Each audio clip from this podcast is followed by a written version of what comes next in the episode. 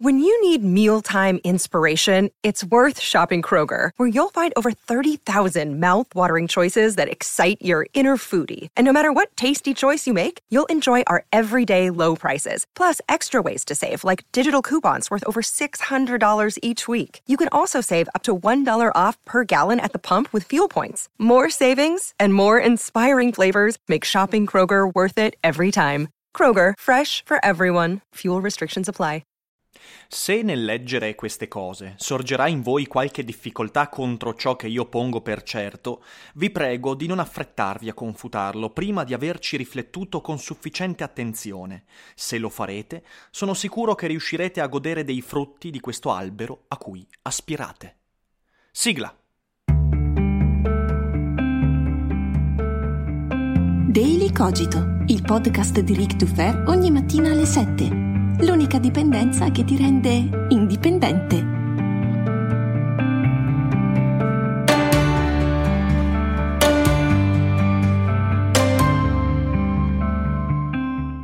La pazienza non è soltanto la virtù più necessaria, è la virtù fondamentale per approcciare Spinoza, perché sì, leggere Spinoza richiede pazienza, richiede tempo, richiede attenzione e tante energie. È, come spesso mi è capitato di dire, uno dei filosofi che io consiglierei come primo filosofo, ma non perché sia facile, quanto piuttosto perché i ragionamenti che fa sono a disposizione di chiunque abbia la pazienza di ascoltarli, di valutarli.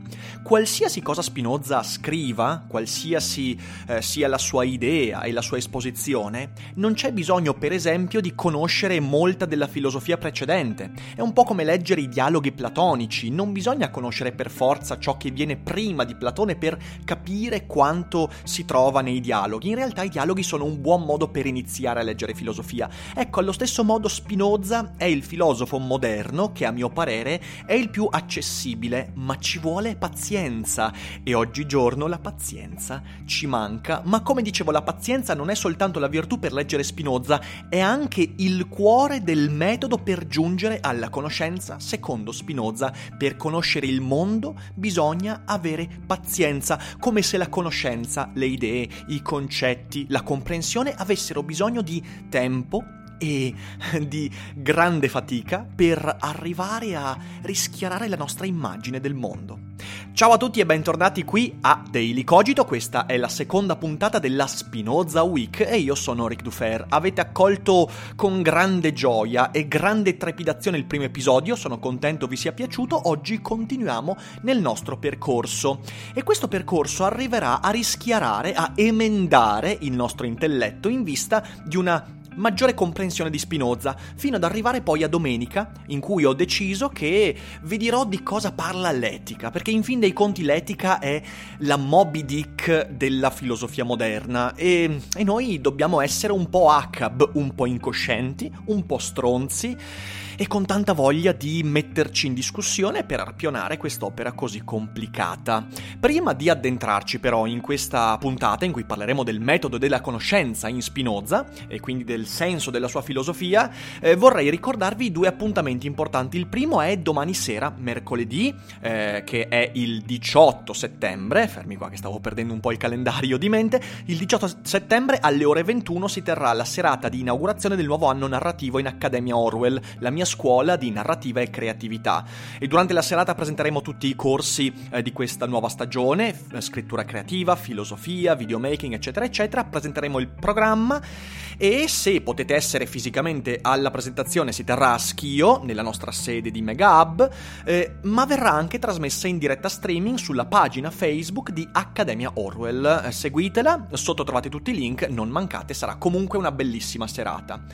In più, sabato prossimo, ovvero il 21 settembre, sarò a Trento per il Poplar Festival, è la mia seconda partecipazione, eh, scusatemi, la seconda partecipazione a questo festival di giovani e terrò una data di Seneca nel traffico e quindi una bella occasione sotto i link per non mancare. Ma adesso veniamo a noi. Secondo Spinoza, conoscere il mondo significa ripulire la mente dagli orpelli. Questo è un concetto molto importante perché contraddice ciò che istintivamente sentiamo essere la conoscenza. Per noi la conoscenza è aggiunta di informazioni. E oggi, vivendo nell'era dell'informazione dei dati, pensiamo intuitivamente che conoscere qualcosa significa avere più informazioni possibili su quella cosa. Ecco, Spinoza è totalmente in disaccordo con tutto questo. Per lui la conoscenza è emendazione dell'intelletto. Che bella parola, emendare. Emendare significa esattamente ripulire, ripulire l'intelletto da tutti gli orpelli che ci impediscono di vedere.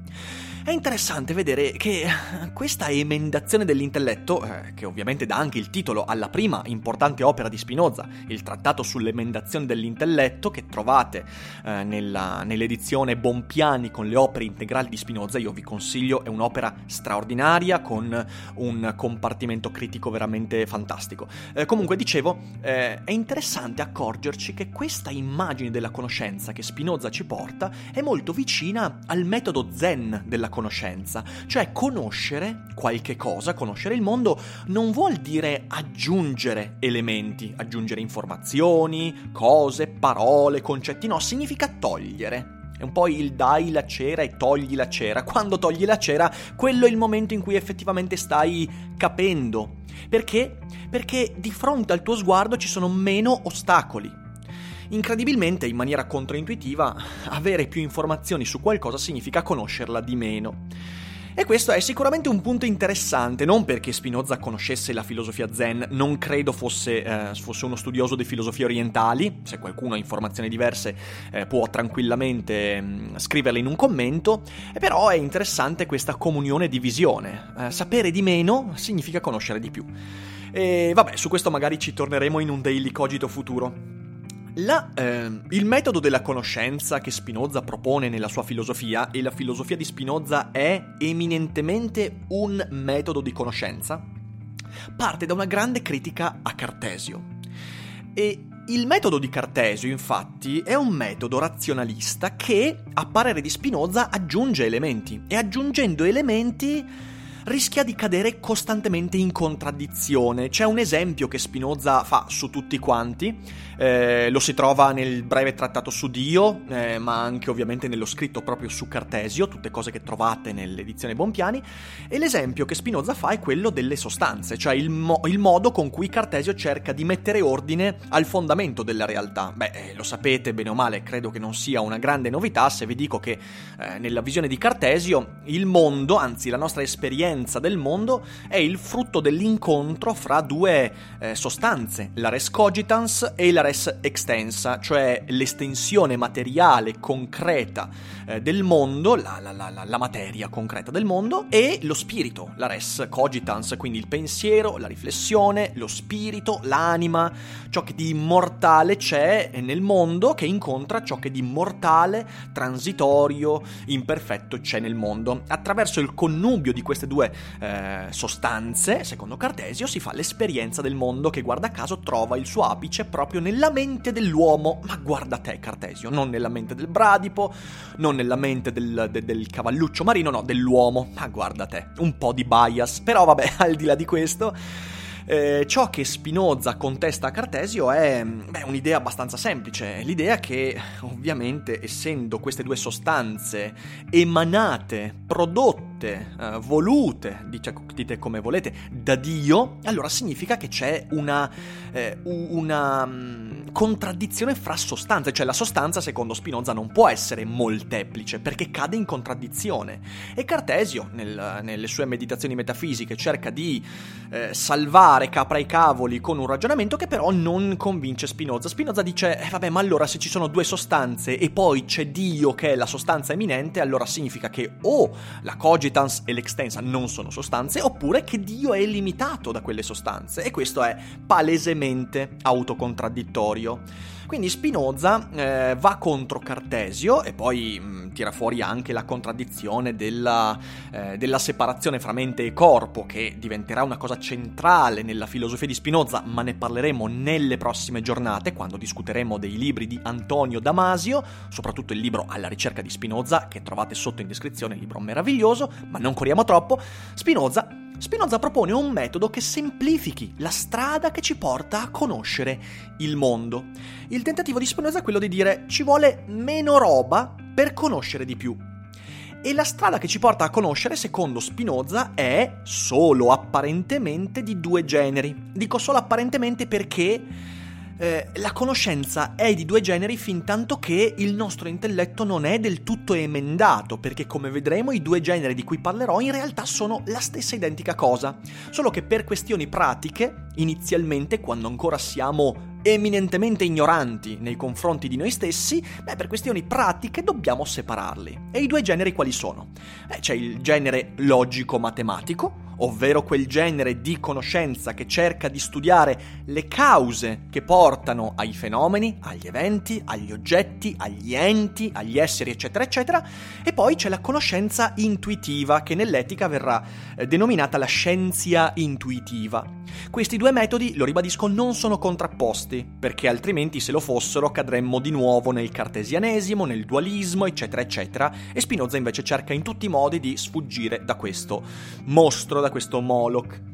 Ora, da un lato abbiamo appunto il metodo logico-matematico, dall'altro il metodo intuitivo. Il metodo logico-matematico a cosa serve? Beh, è quel metodo in cui utilizzando l'esperienza empirica, la sperimentazione, la ripetibilità e tutte quelle cose che sono care al metodo scientifico, di cui ricordiamo Spinoza è stato uno dei più grandi promotori del suo secolo, e in effetti, certo, è Bacone, Francis Bacon il primo ad aver avviato nella filosofia questo tipo di immagine scientifica del mondo, però Spinoza l'ha potenziata enormemente con la sua filosofia, in concomitanza con Galileo e Cartesio, dicevo il metodo matematico serve per risalire alle cause delle cose, parte dall'idea che ogni cosa rimanda ad altre. E se io sto studiando che cos'è il mio tavolino, il tavolino del mio soggiorno, per capire che cos'è, beh, se uso il metodo logico-matematico, cercherò di scomporre questo, eh, questo corpo, questo elemento del mondo, nelle sue parti più piccole, cercando di capire quali sono le cause prossime e poi lontane che portano all'esistenza di questi elementi e quindi il legno è causa di questo, di quell'altro, quindi dell'esistenza dell'albero, dell'esistenza del falegname, del lavoratore, eh, della sega elettrica, eccetera, eccetera, ovviamente sega elettrica che ai tempi di Spinoza non, non c'era, eh, fino ad arrivare poi a, a quella che Hegel chiamerà la cattiva infinità, cioè eh, il vantaggio del metodo logico-matematico è che al tempo stesso mi permette di eh, di capire da dove derivano certe cose con il, diciamo così, la, il metodo inferenziale, quindi io inferisco una causa dal suo effetto, eccetera, eccetera. Però eh, lo svantaggio qual è? Lo svantaggio è che io potrei andare ad libitum in questo senso, quindi potrei risalire a tutte le migliaia, miliardi, infinite cause che poi non mi porteranno mai a dire che cos'è effettivamente il tavolino, cioè che cos'è il tavolino in sé per sé, qual è, potremmo dire, anzi, come dice Spinoza, l'essenza del tavolino. Ovviamente il tavolino è un esempio stupido, il tavolino non ha un'essenza, eh, al tavolino possiamo sostituire l'essere umano, ok? Se prendiamo l'essere umano, Riccardo Dal Ferro, possiamo studiare Riccardo Dal Ferro in modo logico-matematico, risalendo alle concause, alle cause che lo portano ad essere ciò che appare di fronte a noi, però alla domanda chi sono io, chi è Riccardo Alferro, che cos'è oltre queste cause, ovvero spinozianamente qual è la sua causa più prossima, ovvero la causa che all'esistenza di quella causa corrisponde all'esistenza della cosa, questo è il metodo logico-matematico non ci permette di, eh, di, di, giungere a questa risposta. Ok, eh, un. Mi, mi, sovviene un piccolo brano che, che vi leggo proprio dal trattato sull'emendazione dell'intelletto, parlando della del metodo logico-matematico, Spinoza dice c'è una percezione dove l'essenza della cosa si inferisce da un'altra cosa, ma non adeguatamente. Ciò accade o quando da qualche effetto risaliamo alla sua causa, oppure quando si conclude da una qualche universale che è sempre accompagnato da una qualche proprietà. Qui la parola magica è non adeguatamente, cioè il metodo logico-matematico mi permette di conoscere bene qualche cosa nelle sue parti, nelle sue cause, ma non adeguatamente nel senso che non mi permette di conoscere la cosa, l'elemento che sto prendendo in considerazione. Mi dice da dove viene, ma non mi dice cosa è. il che pragmaticamente è fondamentale, anzi molto prezioso, però secondo Spinoza ci manca qualche cosa ed ecco cosa ci manca, ci manca l'intuizione, la scienza intuitiva, la quale ci permette di vedere la cosa per ciò che essa è, ovvero ci permette con un metodo ben preciso di guardare a Riccardo dal Ferro in quanto Riccardo dal Ferro, in quanto qualcosa che esiste in sé per sé. Ora, adesso dico una cosa importante, ragazzi. Drizzate bene le orecchie perché questo è forse l'elemento più innovativo al suo tempo e attuale per noi di Spinoza. La scienza intuitiva non ha a che fare per nulla con il misticismo o la religione o lo spiritualismo o l'irrazionalità. Tutto quanto il metodo spinoziano è volto al razionalismo.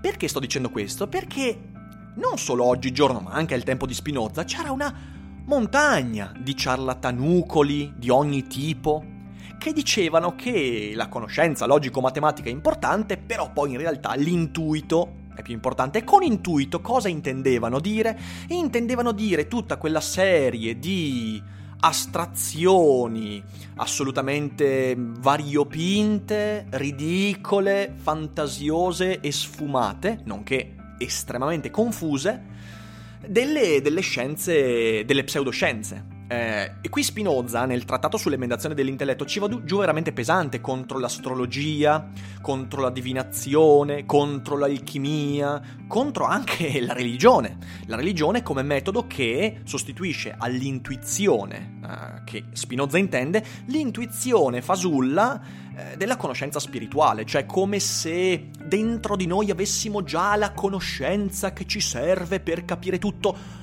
No, in primo luogo perché di solito queste persone poi usano questa idea per disfare la conoscenza logico-matematica. Voi ascoltate qualsiasi ciarlatano oggigiorno ti dice che la conoscenza logico-matematica non serve, cioè mm, è, è insufficiente perché c'è tutta l'intuizione spirituale eccetera eccetera e alla fine dei conti ti dice che la matematica, la scienza sono delle cose fasulle, la scienza non pensa eccetera eccetera. Puttanate, ecco, Spinoza è lontano da questa cosa, quindi non scambiatemi Spinoza per un mistico, non lo è in nessun modo, è un empirista estremamente stretto, ma è un empirista eccentrico, come piace a noi. E secondo Spinoza, secondo Spinoza, non solo poi quel metodo della scienza intuitiva lo troveremo nell'etica. L'etica è il tentativo di descrivere in modo chiaro quella scienza intuitiva, un metodo forse forse incompleto, ma ci arriviamo, ci arriviamo. Secondo Spinoza, il punto fondamentale è che se noi ci basiamo solo sull'una e sull'altra, sull'uno e sull'altro genere di conoscenza, cadiamo in uh, dei problemi non indifferenti. Ora, se io mi baso soltanto sulla scienza intuitiva, che a quel punto non è più una scienza, ma è una um, roba intuitiva, eh, quindi se mh, mm, mi baso su quella e lascio perdere la conoscenza logico-matematica, quindi lo studio delle cause, cado nella superstizione. Perché? Perché sarò preda di idee assolutamente imperfette, imprecise, confuse, che mi porteranno sempre a non andare verso il bene per la mia vita. E quindi non si può fare questo, ma non si può neanche basarsi soltanto sulla conoscenza logico-matematica. Perché? Perché quella senza la scienza intuitiva, che ribadisco, vedremo nelle prossime puntate che cos'è, cercheremo di sviscerarla un po', mi fa cadere in una paralisi, in una paralisi nella quale io sono continuamente preda dello studio delle cause, ma non capisco veramente nulla del mondo e soprattutto non capisco veramente niente di me stesso, perché esternalizzerò sempre alle cause eh, che non hanno a che fare, eh, esternalizzerò sempre la conoscenza del mondo e di me sulle cause che non hanno a che fare con me o con gli elementi del mondo, ma che hanno a che fare con l'idea secondo cui tutto è collegato, che è vero, ma solo fino a un certo punto. Ecco, qui sta la grande attualità di Spinoza e uno dei motivi per cui Spinoza nel suo tempo fu denigrato, massacrato, dilaniato filosoficamente e tanti volevano anche dilaniarlo fisicamente. La sua attualità sta nel fatto che Spinoza è un pragmatista, ovvero un filosofo consapevole della centralità dell'esperienza empirica e della comprensione delle cause che portano a determinati eventi, esseri, oggetti, eccetera, eccetera, e al tempo stesso sa che non ci possiamo dimenticare del fatto che esiste la conoscenza della verità. E la verità è data non dalla sola logica matematica, non dalla sola scienza intuitiva, ma è data dal connubio di queste due conoscenze, attraverso un metodo che, lo ribadisco, è il fine ultimo della filosofia di Spinoza. L'etica, il Tractatus, le sue due opere più importanti, sono il tentativo di creare quel metodo. Se poi Spinoza ci sia riuscito o meno, beh, questo sta a noi giudicarlo. Eh, vedremo, l'etica è un testo estremamente complesso e sicuramente in alcuni aspetti manchevole rispetto a questa missione, ma ciò non significa che la missione di Spinoza sia fallita, significa probabilmente come ogni grande filosofo che a un certo punto lui si è fermato, consapevole di non poter portare a termine un compito così incredibile, lasciandolo a noi nel tentativo di dirci ok, adesso continua tu con la conoscenza logico-matematica e la conoscenza intuitiva. L'attualità di Spinoza è nel fatto che eh, è un grande contributore, a mio parere, di quello che è uno dei pensieri filosofici più importanti del nostro tempo, ovvero il pragmatismo, che però oggigiorno troppo spesso adotta quella formuletta che io attribuisco a Richard Rorty, ma in realtà ce ne sono tanti altri, secondo cui la filosofia deve dimenticarsi della verità. Che è una cosa che a me un pochettino sta sulle balle, ma ci arriveremo. Ecco, io spero che questo secondo episodio vi abbia emendato l'intelletto, che Spinoza sia riuscito a eliminare dalla nostra vista intellettuale alcuni orpelli, con un commento potete, potete dirmi cosa ne pensate e io vi raccomando di diffondere il più possibile questo podcast, questa Spinoza Week, perché insomma tante persone, esattamente come te che mi ascolti, potrebbero essere interessate a farsi emendare l'intelletto, anzi nessuno può emendarti l'intelletto, solo tu puoi emendare il tuo intelletto dando la cera e togliendo la cera. Grazie a tutti, Buon martedì e non dimenticate mai che non è tutto noia ciò che pensa.